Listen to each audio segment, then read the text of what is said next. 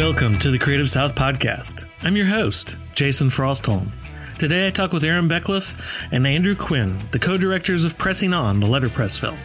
We talk about how the documentary came about, why it was important to tell the story, and more, all right after this. We all secretly, and some of us openly, know that we have a deep love for stickers.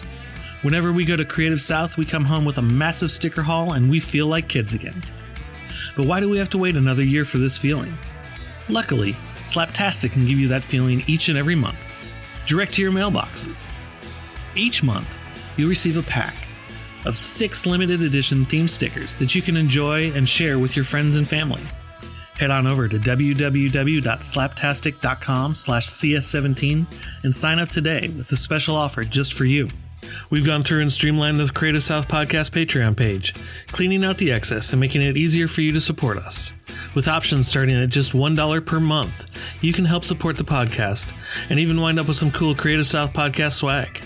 Every dollar helps cover hosting costs, upgrade equipment, and keep the podcast going. When you become a Creative South patron, you'll get access to exciting Creative South news before anyone else, Creative South podcast stickers and t-shirts. So, please help support the podcast and become a patron over at patreon.com slash creative south.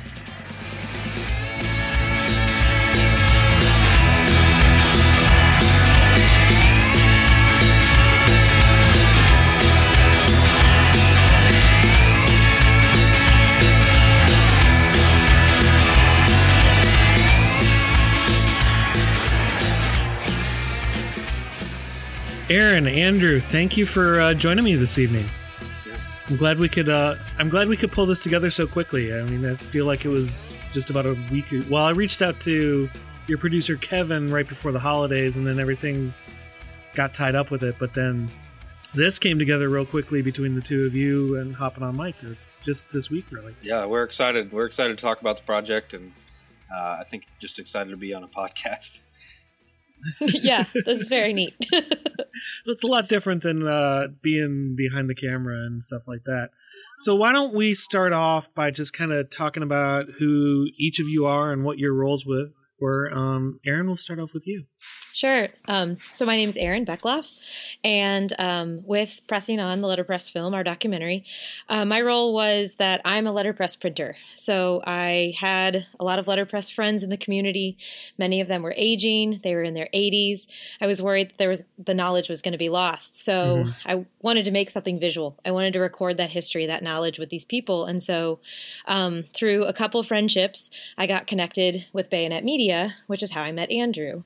And um, yeah, so he can kind of introduce himself here, and I can tell you more about my background later. Sure, Andrew. Yeah, so um, I've been a filmmaker of some type since I was about 15 years old. Um, Mhm. I co-founded Bayonet Media in 2012 with my partner Joe Vella, who was the director of photography and one of the executive producers on the project. Um, we met just through a mutual contact. Jo- Joe's sister, in fact, is uh, childhood friends with Erin, uh, and helped kind of connect Oh, wow. the dots there.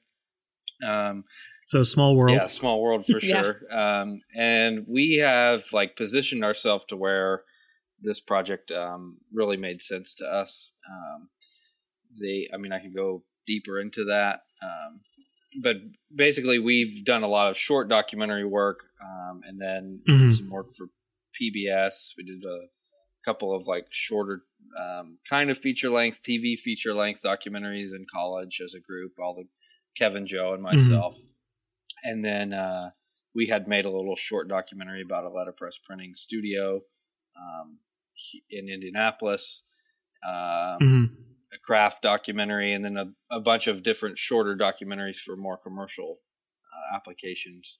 And then when Erin came along, it just seemed like a really natural fit fit for us because um, kind of putting to use the stuff that we wanted to do. We all were in a position where we wanted to make our first feature, and the subject Sure. and everything just seemed like a really good fit for us. So, Erin, I I know you kind of touched on it a little bit, but you know, what gave you the idea, aside from you know having these relationships with some of the aging printers, that you wanted to do in this, and and and I guess the follow up to that would be, did you think it was going to be this big at that point? oh no, I really could not have imagined we would have been able to achieve already what we've achieved just in making the film. Um, when I went to Bayonet, I knew that I I had this interesting group of people with this very specialized knowledge. Um, they truly are characters. I can't wait for everybody to get to meet them in the film, but. Uh, I didn't really know what to expect. I knew it was something that really needed to happen and we needed to record the footage. And, and quite honestly, I wasn't as motivated by making a movie at the beginning. Making a film wasn't wasn't my main goal. It was mostly collecting the footage and, and saving that knowledge. And so, um, but it's interesting because through making the movie, mm-hmm. I think that we've all kind of met in the middle where um, Andrew and Joe and Kevin, all of our partners that got to meet the, the printers along the way and go to their houses and their shops. They've really become a part of the letterpress community. And I now am extremely proud that I've produced a film or helped produce a film. And so um, I never really imagined how big it could get. I mean, I'd seen documentaries like Linotype the Film is an excellent documentary, um, mm-hmm. um, very specialized piece of equipment. I think it's extremely well done. Doug Wilson's the director of that film. Uh, and so once we started, I realized there was this need for a, a letterpress film. Um, sure. There's the, des- the design community is really excited about it already. We've been we've connected with print and have a relationship with them, and so we really hope that this becomes something that the graphic design community appreciates and, and wants to see as much as Helvetica and all those other documentaries that have been popular over the last eight to ten years. Mm. Kev, I mean, Andrew, sorry. It's okay. when um when when Erin reached out to y'all, what what was what was your first thought? Well, we have had um there's this, you know, you hear that saying if you build it they will come. So we are like a, sure. one of the few production companies I think in Indianapolis that um, had done documentary work and kind of was departing from just strictly commercial and marketing type stuff. So we people mm-hmm. started coming to us. There was a guy who wanted to make a documentary about like Pentecostals, and mm-hmm. it, and several other people came. And a lot of times it's like, well, we would take take meetings with these people, and then you would tell them like, well, this is how much a documentary costs, and they would, you know, that conversation kind of ends abruptly and like, we'll see you later, and I'll be sure to email and follow up, and then you don't hear from them anymore. So I think it, as a designer, I have those same conversations. exactly. It's like, uh, you know, everybody, you want to get paid for your work and do something. If you're a professional, I believe that you should be paid for what you're doing. Um, so we mm-hmm. kind of threw around the financial thing and we kind of, I think it was like, we're a little hesitant, like, um, this sounds maybe too good to be true. Um, and it, it, well, and it was also like, hey, my sister's friend uh, wants to make this documentary. so it was just like, who who knows what this will actually become. Um, but then once we met Erin and you started to hear her passion about the subject, um, and and you could see that she was like the gatekeeper of this community of all these like fascinating characters. Um, and it was like, I, you know, I don't remember a specific like point in time, but through back and forth, it clearly became like, okay, there's there's something here. She didn't balk at the number of like what it would take to produce it. She's, you know, she's mm-hmm. following up with us. And that to me was another thing too. Like the fact, like we at Bayonet, we put our interns through these tests of like, well, you have to email me back or you have to find your way to our office on your own just as like a trial to prove that you've got some skin in the game and it was very mm-hmm. clear that like you know she had it together and was like interesting and interested in doing things the way that we wanted to do them Gotcha. Erin, where did this passion for the letterpress come from? I know you've got your own shop and yeah, stuff like um, that. My my full time job is actually I'm an assistant professor of graphic des- design and letterpress at Miami University. Mm-hmm. So um, long story short, I got my first press as a, a wedding gift from my in-laws, a small printing press, and uh, that was sort of the hook for me was that first press. And then I went out into the community and reached out and just wanted to learn how to do it. And so. Mm-hmm right away I was relying on other people to learn this skill. It's kind of like the old apprenticeship model, except for not six years long anymore. You still can get the best information from somebody else who's been doing it a lot longer than you. Sure. And uh, so I got into printing. I started acquiring presses, and I started joining organizations like the Amalgamated Printers Association, and um, I just really started to love it. My I don't do as much. I don't do commercial work anymore. I just Mhm. print for myself because it makes me happy for occasions like conferences, things like that, but I do teach it. And I think through sharing it with others, I started to realize that it was something that I would love to share with an even bigger audience. And so again, I didn't really know when we all met. It's like, we're going to make a documentary and I just I just was all in. I didn't really ever think about how much time or energy it was going to take because I just knew we needed to do it, and I felt extremely confident as soon as I met met Andrew and the guys. And raising the money was definitely a challenge. Um, we decided to do a Kickstarter campaign. I was about to say you guys started with Kickstarter, right? Yeah, and we went for an ambitious goal. Our goal was sixty-five thousand dollars, and it sounded like a lot, but it was like we have to get it. We can just do it, and the community really rallied around us. Um, we got a lot of all our rewards for the most part were donated. So printers, um, Hatch Show Print gave us a poster. Um, people donated prints and one person in the middle of the campaign called and wanted to give us a press just like the first one that I got so we got to give someone else a printing press through Oh, our wow. Kickstarter it was really cool and um Was this like? So- A, I'm assuming this is like a tabletop press. not- Yeah, yeah. Just a little Kelsey five by eight to make like note cards or coasters or whatever. Um, yeah, not one of the big five thousand pound ones, you know. Um, I was but about to say shipping alone would kill you on Yeah. that. yes, yeah. So I mean, the Kickstarter was was wild. Making the Kickstarter video was a really good test. Like we all worked well together, and I like to.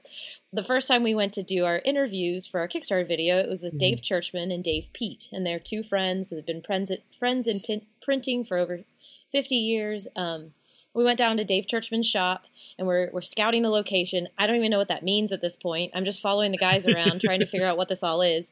And then Dave Churchman gets Andrew and everybody on press. And it was just this moment of now they're a part of it. Now they're running a press and they're pulling the prints and discovering what it is so special about this. I don't know. What do you what was that like for you, Andrew? Uh, I mean, to me, the whole thing just like it was immediately fascinating because um, I've always liked paper craft and that kind of thing, and I was kind of unaware about letterpress, um, but I, you know, familiar with like stamps and that kind of thing, and um, so it's like okay, you're slowly like seeing what it is and what it does, but then the like the mechanical side of it and all of that was really interesting to me. Um, and just to me, I, I don't know. There's a, it's fascinating on a lot of levels.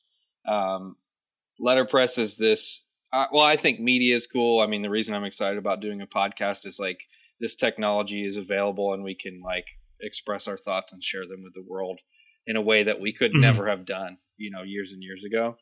And letterpress is like the first step towards that. This uh, the ability to to communicate something and like disseminate that information and hand it off like here's an idea and i'm going to hand that off to you um, but then Mhm. also like mechanically aesthetically like it- there's all these moving parts and everything's moving back and forth but you have this machine and you put an idea in it and then it spits out a piece of art and it's like this is just like so fascinating so then you know Mhm. we're we're shooting that kickstarter video and we go into dave churchman's basement and it's just like this perfect storm of like this is like hoarders down here. It's crazy visually overwhelming but it's like instead of Yeah. old band-aids it's like metal pieces of metal and like signage and um like there's a thing that could be a counterfeit $20 bill hanging up over there and like ink and all this stuff. And it's like where like we walked into this weird like narnia and this there's this whole world that exists and we just walked into this random basement in indianapolis and it's here. And it's like it was just overwhelmingly cool like uh I don't know. I'm just getting excited again thinking about it. so I noticed, you know, kind of visually that that was a bit of a theme that a lot of the printers had of just this overwhelming amounts of clutter. Um, some more organized than others. Mhm. Um, but it's like they, it's almost like you said, it's like hoarders where they, you just keep collecting and collecting and collecting. Um, what was that like?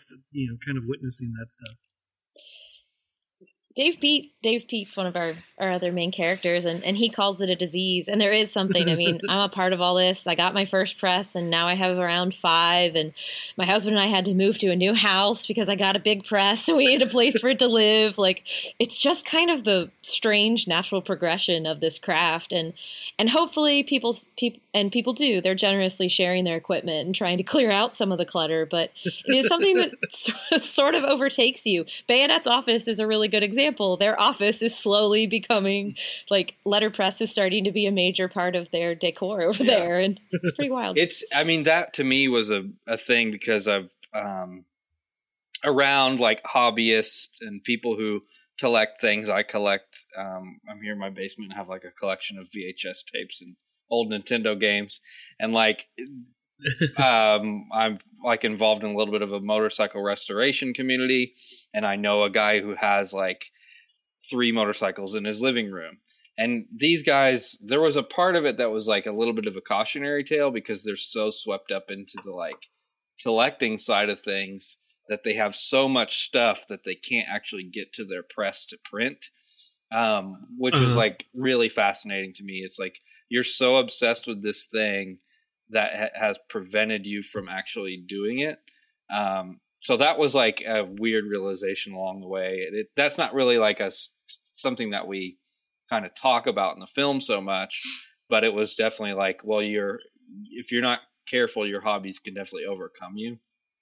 But at the same mm. time, it's like a visual visually shows how passionate these people are, and the, and I think mm. it's very interesting that like they care enough to like let it bombard their lives, and they're holding on to this stuff so tightly because they see its importance to society, and they're they need to grasp and hold on to that to share with future generations. Absolutely. Well, I you know the the you you mentioned the collecting so much the stuff that it kind of prevented them from doing stuff. It, and and while you don't really touch on in the film, I kind of the the couple from Red Door Press whose names are escaping. Tammy and Adam. You know the yeah Tammy and Adam. They're they're they're playful bickering back and forth, but I could kind of pick up on that where it's like we're playfully bickering, but there's an undertone of no, we've got too much stuff, and how are we going to deal with that? Yes. Yeah.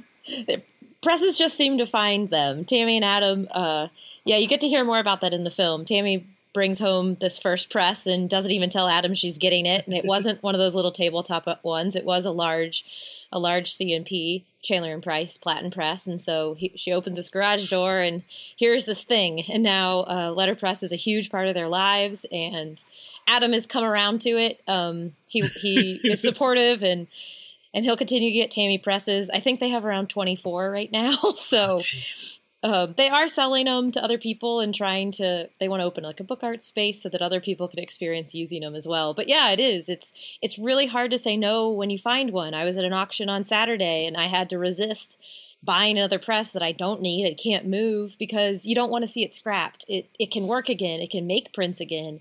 You really want to see see the equipment survive and be able to continue being used. Yeah. Sure. and i think it's like a parallel to like creativity in that you you know you get an idea you see an opportunity like this you, something clicks in your mind that if I, I could use this technique in this way or whatever and you're excited and then you mm-hmm. start mm-hmm. that project and then another idea comes along and you get that project started and before you know it you have all these projects and it's like ah i don't i you know am i producing enough work here am i getting enough stuff done um i don't know it's it's an interesting thing because it can like it can go either way Gotcha.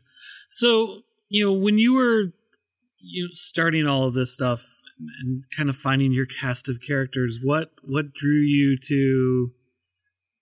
Because I think that you know Tammy and Adam have the biggest through line throughout the entire film, and then you've got the Daves, um, and and, and you talk to Jim Sherraden from Hatch Show, and a couple other people who are escaping me, but between the Daves um, and, and Tammy and Adam, those are they have they seem to have the biggest focus throughout the entire film of all of them. What what made you choose them and kind of choose that storyline?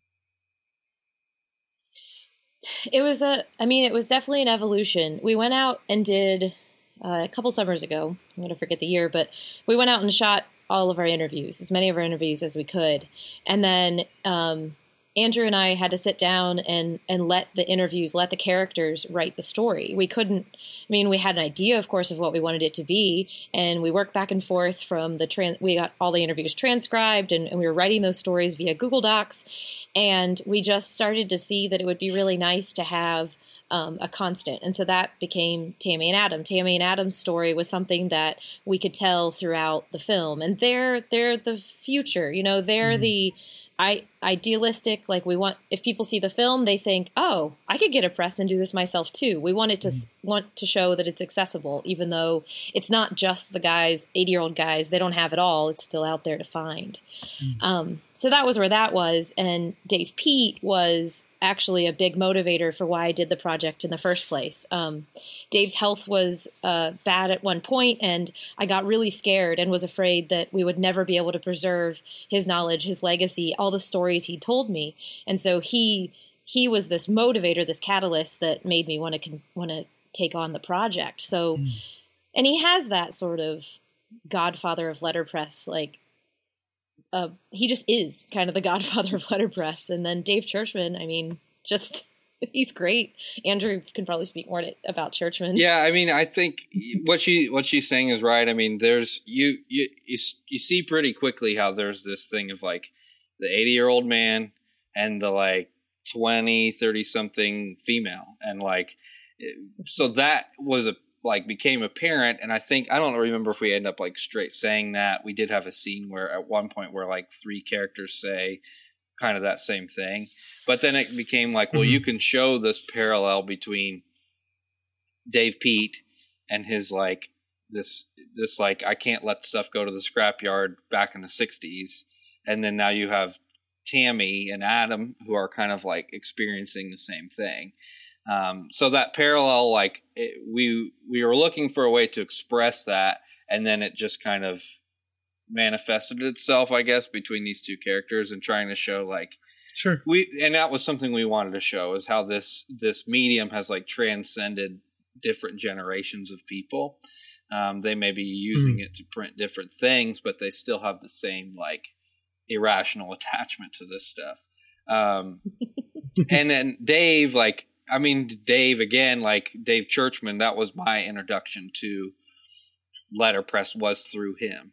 And he's like, I mean, all these guys that we met, it was like, I want this guy to be my grandfather or my uncle. You know, like they're just good, wholesome, like blue collar guys, which was like growing up. I mean, that was my dad. He was a tradesman. He's a machinist, and like um, mm-hmm. my grandfather was. He worked in a file. He he worked in a place that manufactured files, and I uh, he passed away before I had the relationship to have these kind of conversations with them. So it was really great to talk about talk to a um, an elderly person, or I don't know what the best way to say it, but like talk to the a wise, you know, a wise old man about like his passions and like have that conversation about what is driving you. Like you spent a, a good amount of your life dedicated to this this medium and why is that? Um, and mm-hmm. and then just seeing them expand on it and it's like well i don't want to go away. I don't want this interview to stop. I want you to tell me more and more and more. And then like dave churchman the more you found out about him like we found these blueprints for this like man lift that he invented and patented. And dave peat like patented the coin slot on a payphone when he worked at what like what? they have these yeah. The, yeah. and Dave Peat owns a train car and like he developed radar systems um, for like the the army and everything and it was just like the more you find out about these guys like the more fascinating they become and that was sort of the challenge is like well this documentary these are like whole other documentaries exactly. that you can it, come up with just based yeah. around exactly and like at one point we had that whole other documentary of it was four hours long. And it's like well people yeah, don't want to hear about the coin slot. Or maybe they do but they also want to hear about wood type or something else and you just can't like go that mm-hmm. far down the rabbit hole. So how did you get introduced to um, jim sherraden? Um, i was an intern at hatch show print. Oh, uh, awesome. right yeah right when i got started printing um, i'd met jim Jim and uh, Brad Vetter also at an AIGA event in Cincinnati mm-hmm. or at NKU, and uh, I hosted them and was helping them sell posters. And I got this press, and I I called down to Nashville, and they said, "Well, why don't you come down and be an intern for a couple weeks?" So I had the opportunity to learn. I mean, pretty much one of my first experiences learning letterpress was at Hatch. So got to know Jim through that, and then um, now Celene Aubry is the manager at Hatch Show Print, mm-hmm. so she's also a big part of the the Hatch scenes in the film, and it just it was something we needed we needed to include. Hatch is is really important to letterpress printing. It's a very public public institution. People can go and experience it. People have the posters if they know it or not on their walls, and um, yeah, it was really great. Uh, Jim's interview is is stellar. He's fantastic on camera. Well, yeah, because Hatch Hatch has become probably probably the most famous letterpress company in the world at this yeah. point. Absolutely. Uh, um, and and you know you, touch on this one. I think one of the Daves said it is, you know, he was focusing on how letterpress needs to be about communication and things like that. And he he mentioned, you know, Hatch Show is doing stuff that it's it's it's about art at this point. So that that dichotomy between what those guys were doing versus what Hatch is doing, how did you kind of separate that in the story? I we had this Erin and I had this long conversation about kind of based on we had a lot of conversations about like craft and design and what does this all mean and and how how has this again like I've interested in this angle of like the blue collar worker and a trade degree and that kind of thing and now how is it this thing that we taught in a vocational school has made its way into becoming like a part of a fine arts program or a graphic design mm-hmm. program mm-hmm. um, and we are like well it's because it's it's kind of become um, like more ephemeral and more I don't know. It, it's it's not like people aren't printing for the same reasons. You used to print to have this like job form that's or an invoice or some very uh, they call it job printing, but very like nuts and bolts functional words on paper. And and sure. Hatch is like that's never been what they did. They always used the medium to produce art. Well, I mean, it started out as a communication device and a functional. Jim says it's functional. Tell you, like, sell you on going to a country music show. Um, sure. And so they kind of became a way to they they kind of checked a few boxes because Hatch like showed that okay, it hasn't always just been a straight or started as a job and then it transitioned into art when we started hanging posters for the show on our wall. We kept them as a piece of memorabilia. And then they mm-hmm. the other nice like sort of convenient thing with Hatch is like for someone who's not familiar with letterpress at all and comes across this documentary, they kind of provide the like, oh, that's where I've seen that. That Elvis poster mm-hmm. with like him in two colors that Andy Warhol like later sure. like replicated. That was letterpress. And it's like, okay, I get it now. Replicated is a nice word yeah, for it. Yeah. Uh, it was inspired by, I guess. So that it it um it's and then and then it's like okay, that Elvis that Elvis image was like made in Nashville in the Midwest and like mm. it so it it started it became a thing to connect a lot of other ideas around.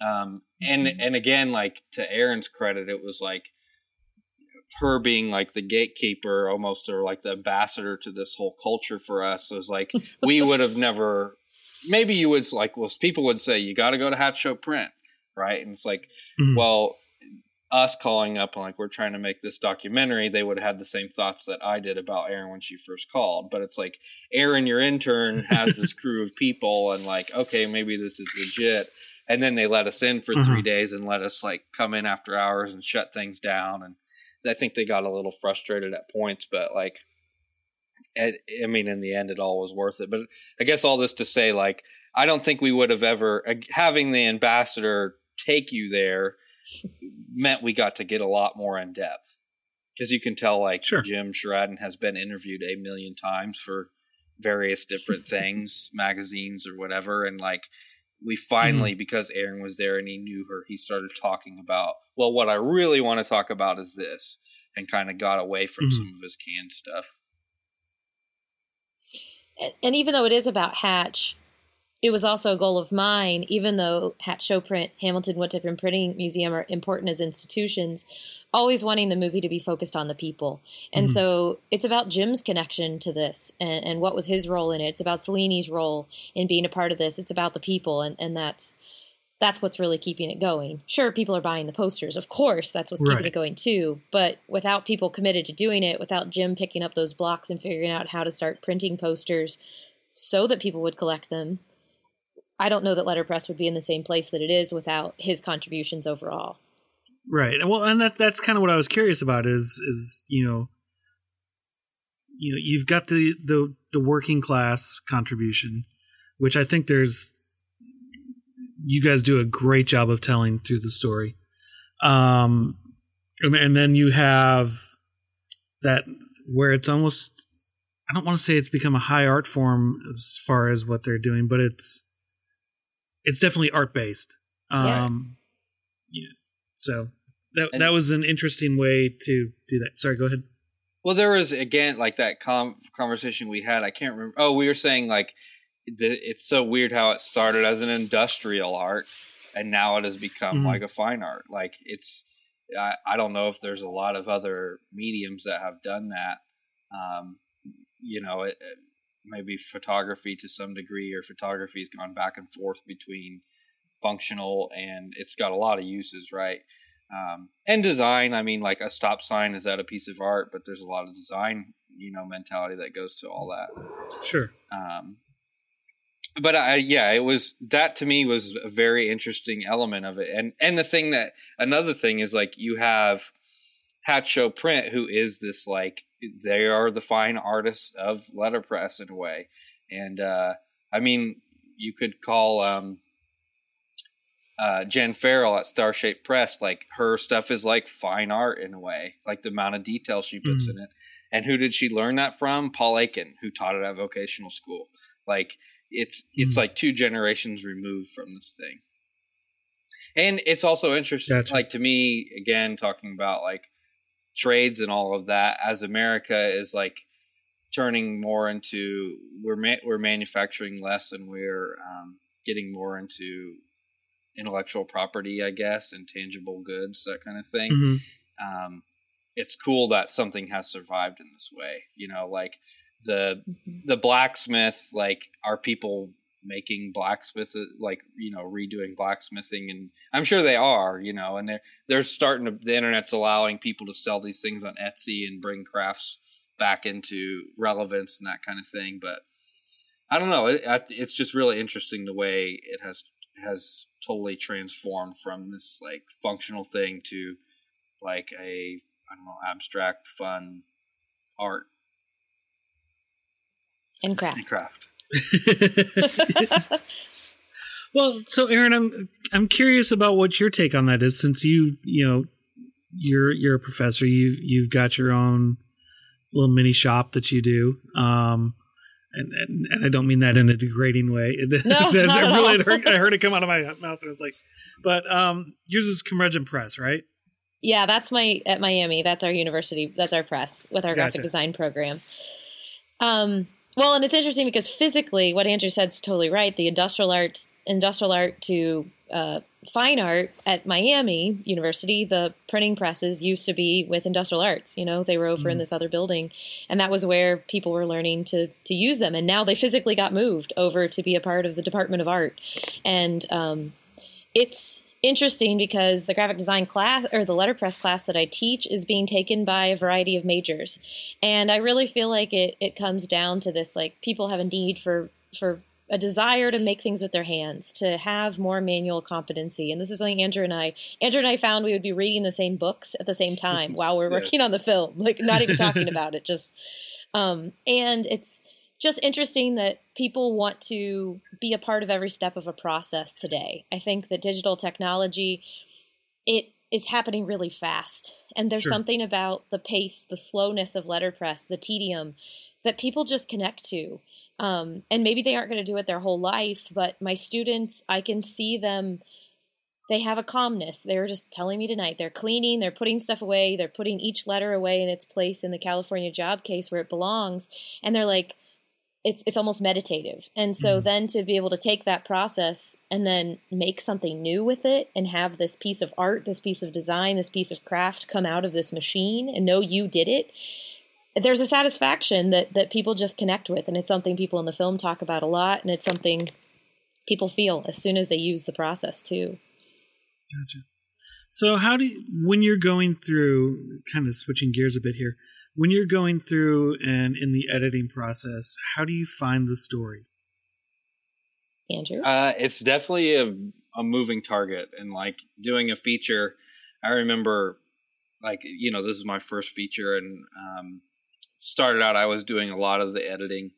Um, we had this whole process on paper where we took our transcripts and edited, and we had like the story we set out to tell and all of that.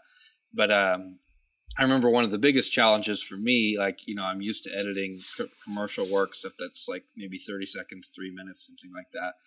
And you can hmm. kind of see the whole thing at once. It takes 30 seconds or three minutes to look at the whole project. And you can say, okay, the edit I just made made did make an impact. But if you're like, oh, you know, do we want to go with option A or option B? And to see how that, eh, to take a step back takes an hour and a half and like it's a, a little overwhelming because you feel like you're it's almost like if you were building a building and you're looking like is this brick in the right place? And how's that going to affect the roof? Well i have to like walk all the way out to the street and see.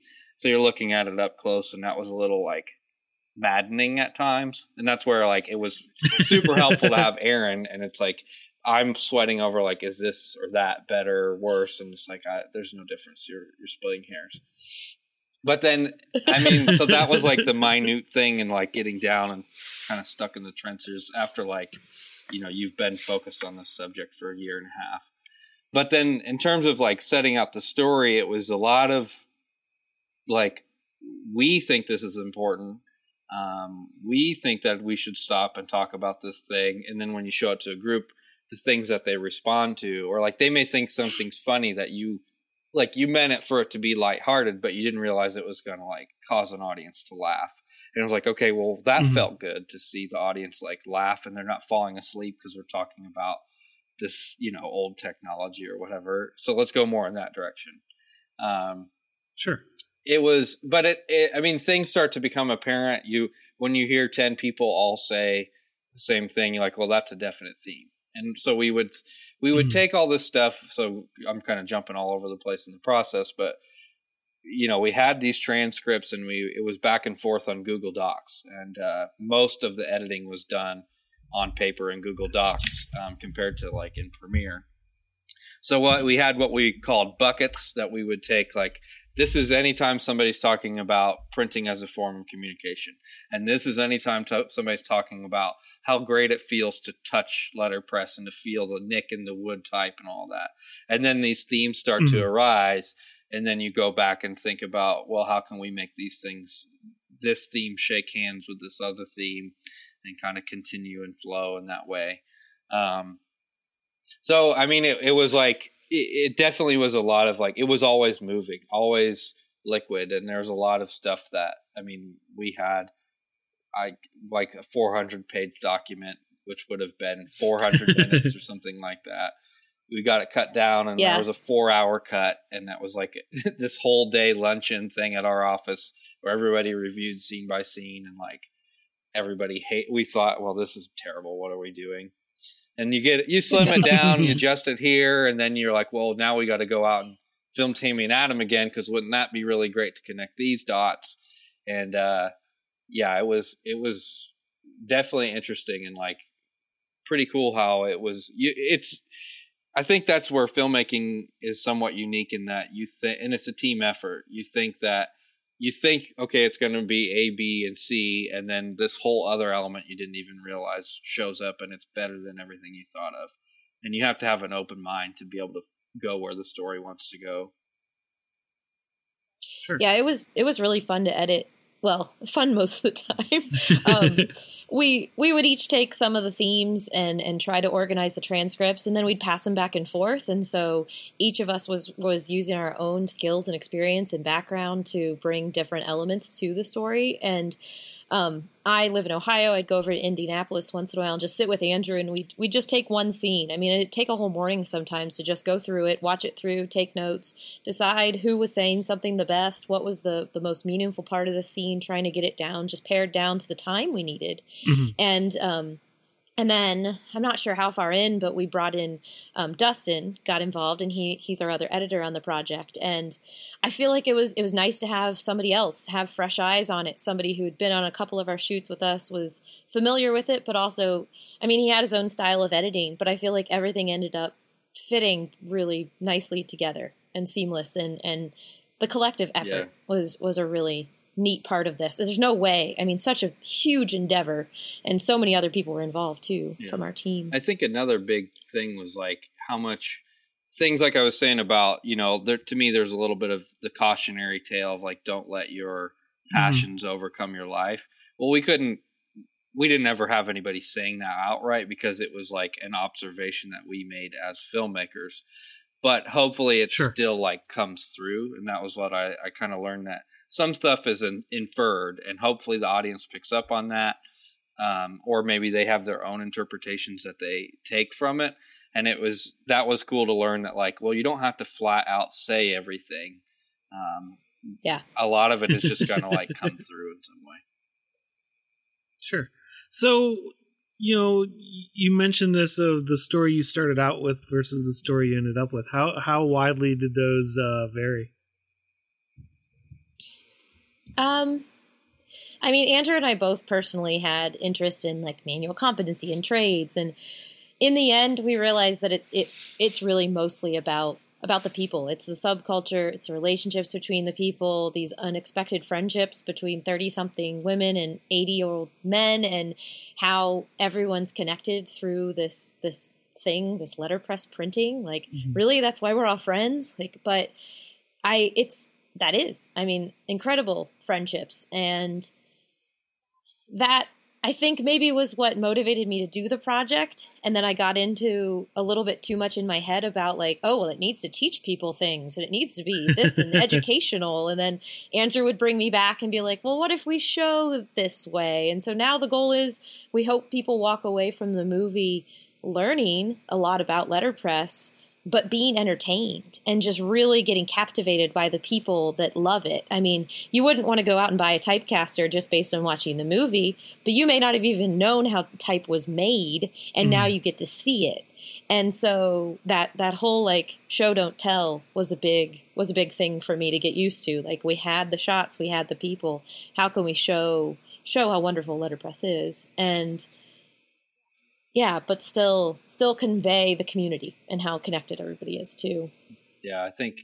What do you think? I mean, I think yeah, I think going into it like coming up for you like coming from an academic world and coming from a letterpress like deep in the letterpress world um it could have been like a lot more technical and we pulled back on some of that stuff and we didn't sometimes that sometimes we get feedback from the audience that like well i would like for you to stop and explain what um, 0.918 means. And it's like, well, the 1% of the audience might want that, but it's like, it's not really about that. And you start to realize like, it's about, it's more about the moment of like the trial on Tammy and Era, Tammy and Adam's relationship as they're getting a press out of a basement than it is like, what's the name of this typeface?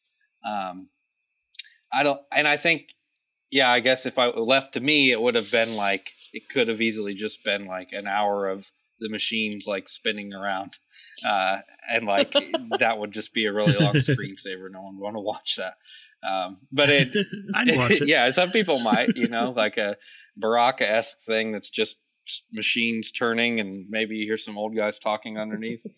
Um, but yeah, I mean, it it definitely evolved a lot from I don't know. I think what we just you just I got there was just you'd meet this new person and it was like okay this guy has this like Rich Hopkins and like he you know you see how the change like well one i didn't think we'd have such a like we'd have a sort of a villain of like the change from when the te- technology was made obsolete and it didn't make it into the movie but like use this guy taking us on a tour of his print shop that's full of what he was calling like uh you know like two ton paperweights because they're these machines that you know digital like transitionary technology it was basically like the printing mm. version of um like Betamax or something like that or Laserdisc, like this huge warehouse full of this stuff where he had like his living depended on it and then it's gone. It's like, well, we have to hit on that in some way, you know. Mm-hmm. Well, I found the whole thing fascinating because I like I'm I'm graphic designer, I'm, and I got my start straight out of college, um, working for a printing company doing pre press for them. Awesome. And and you know hearing some of the people who worked there at the time you know talk about how when they got started they were doing Rubylith and amber Amberlith and while i had theoretically done that in school i'm old enough to have you know learned about it um but they would also talk about letterpress and things like that and then that juxtaposition between you know doing that and going from directly computer to plate and things like that and how they had this longing for the way it was done before but were very excited about how it was being done now and mm-hmm. it was interesting to hear that expansion on that longing for how things used to be done that but it wasn't it, i mean there was a bit of nostalgia in it but it was you know almost like they were confused on why they were nostalgic about it. Yeah. um so, and I had a question there and I lost it. That's okay. so I'm just going to make another hard left and and ask you what I wanted to know is you know at at some point you guys got connected with Print Magazine. Yeah. How did how did that come about in the entire story of things? All right, so here's one of those like well, Andrew and I both had these moments when we were making the movie where, especially on our first shoot at big shoot at Jim Daggs, Andrew looked at me. He had this look on his face, and I was like, "What?" And he's like, "We're making a movie." Like you had these moments where it just hit you, and it's so exciting. Um, this some of these things that happened through the Kickstarter um, and through connections was just I had to ask anybody I could for help. And so I put mm-hmm. myself out there, and my graduate advisor at the time, Natalia Aline, was friends with Steven Heller, and she was like, here, just email Steve. It's no big deal. And I was, of course, kind of freaking out because Steven Heller is this god among graphic designers and writers. I'd be freaking out too.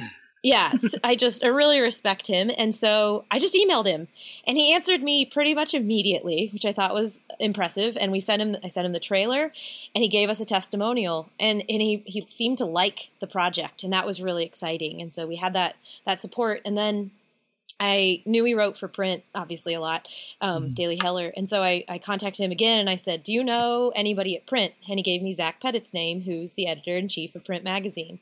Well, Print actually is here in Cincinnati. Well, Zach is here really? in Cincinnati. Yeah, F and W Publications are here, and and Print's right near me, and so I got to meet Zach for coffee and it was just we clicked. And he's a really nice guy and he's a young guy and super enthusiastic about letterpress and just really liked the project.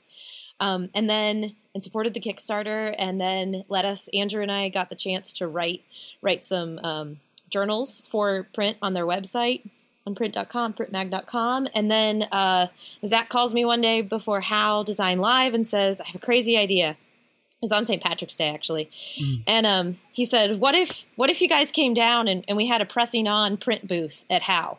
I was like, "Yeah, okay." So then here we are in May, and Andrew and Joe and Kevin and I are driving printing presses down to Atlanta to this conference to get to share a booth with Print, and uh, it was just awesome. I mean, we got to print. We printed 400 posters the first night at How. Um, to see all these designers who a lot of them are in house, a lot of them are working at, at big companies, Hobby Lobby, um, the gas station chains across the country, and mm. and they had this excitement. You see 400 people have that that magical spark of getting to print their own poster.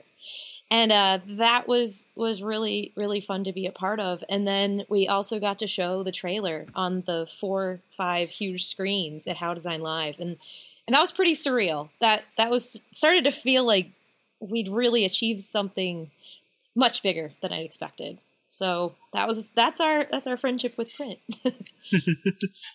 so we're, we're kind of getting close, but I want to.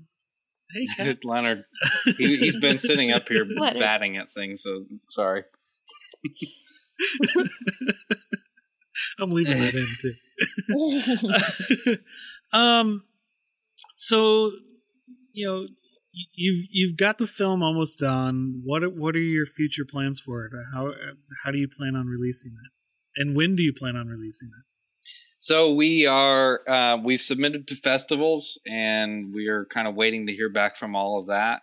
Um, kind of that's this more traditional route. Our main goal is like we want some kind of online distribution. We want it to be the kind of things like you're surfing through Netflix and you come across it, and then you know that mm-hmm. like, hey, I saw this cool documentary about letterpress printing on Netflix, and someone else gets to tell someone else to watch it because that's always been our goal is to just like share this with other people.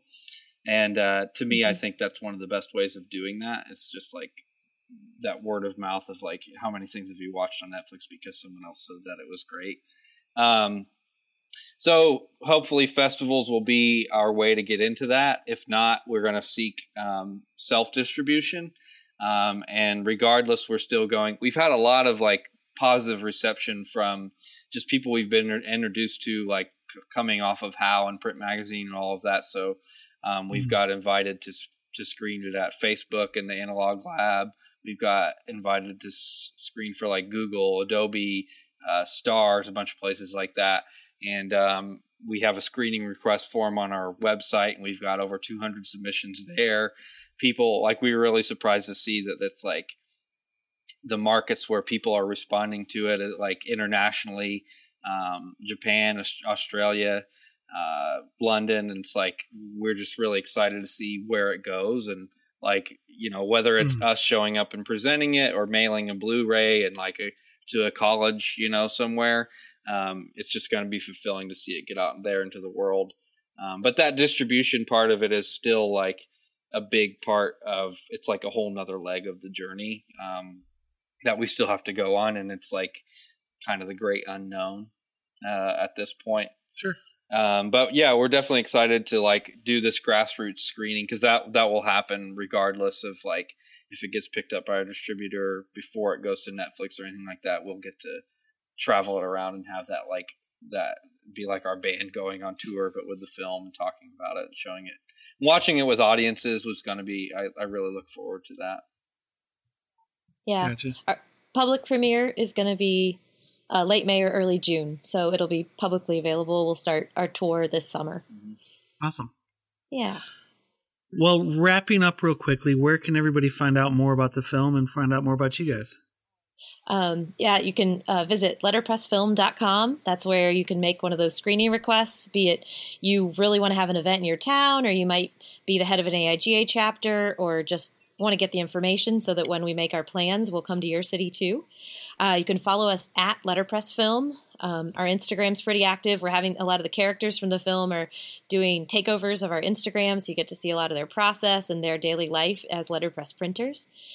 And Andrew, anymore? Yeah, I mean, Instagram anything? is probably the best place to stay up to date, but go to, you know, letterpressfilm.com, request a screening. We're trying to get connected with as many people as possible uh, and bring it to anywhere who anywhere people want to see it. Awesome. Well, Andrew, Erin, thank you guys so much for taking the time to chat with me tonight. This was a lot of fun. Great, thank you. Thanks, Thanks, for having us. So we end we end every podcast by saying go out and hug some necks which is I always get the chuckle, which is just a way of saying go out, and make friends, don't be a stranger, learn about new things. Um, would you all mind taking us out by saying sure? That? Ready? One, two. Go out and hug out the necks. Hug some necks. Perfect. we'll we'll stay behind the camera. Thank you all so much. I appreciate Thank it. Thank you so much. Take care.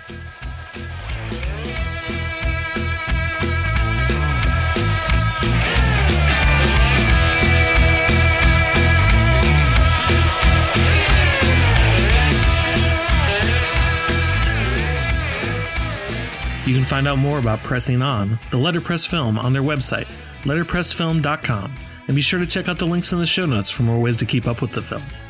You can keep up with the podcast on Twitter and Facebook at Creative SO Pod and follow Creative South on Facebook, Twitter, and Instagram at Creative South GA or over at CreativeSouth.com. And I'm at Jay Frostholm on Dribbble, Twitter, and Instagram. For a limited time, new Skillshare customers can get their first three months for just 99 cents to get unlimited access to thousands of classes when you sign up at Skillshare.com using promo code Creative South. What are you waiting for? Start learning today. And remember, if you like the show, help support us over at patreon.com slash creative south. And if you like the Creative South podcast, head over to iTunes, Stitcher, or Google Play Music. Rate us and leave a review. This helps more people find the podcast and allows us to keep getting awesome guests. Now go out and hug some necks.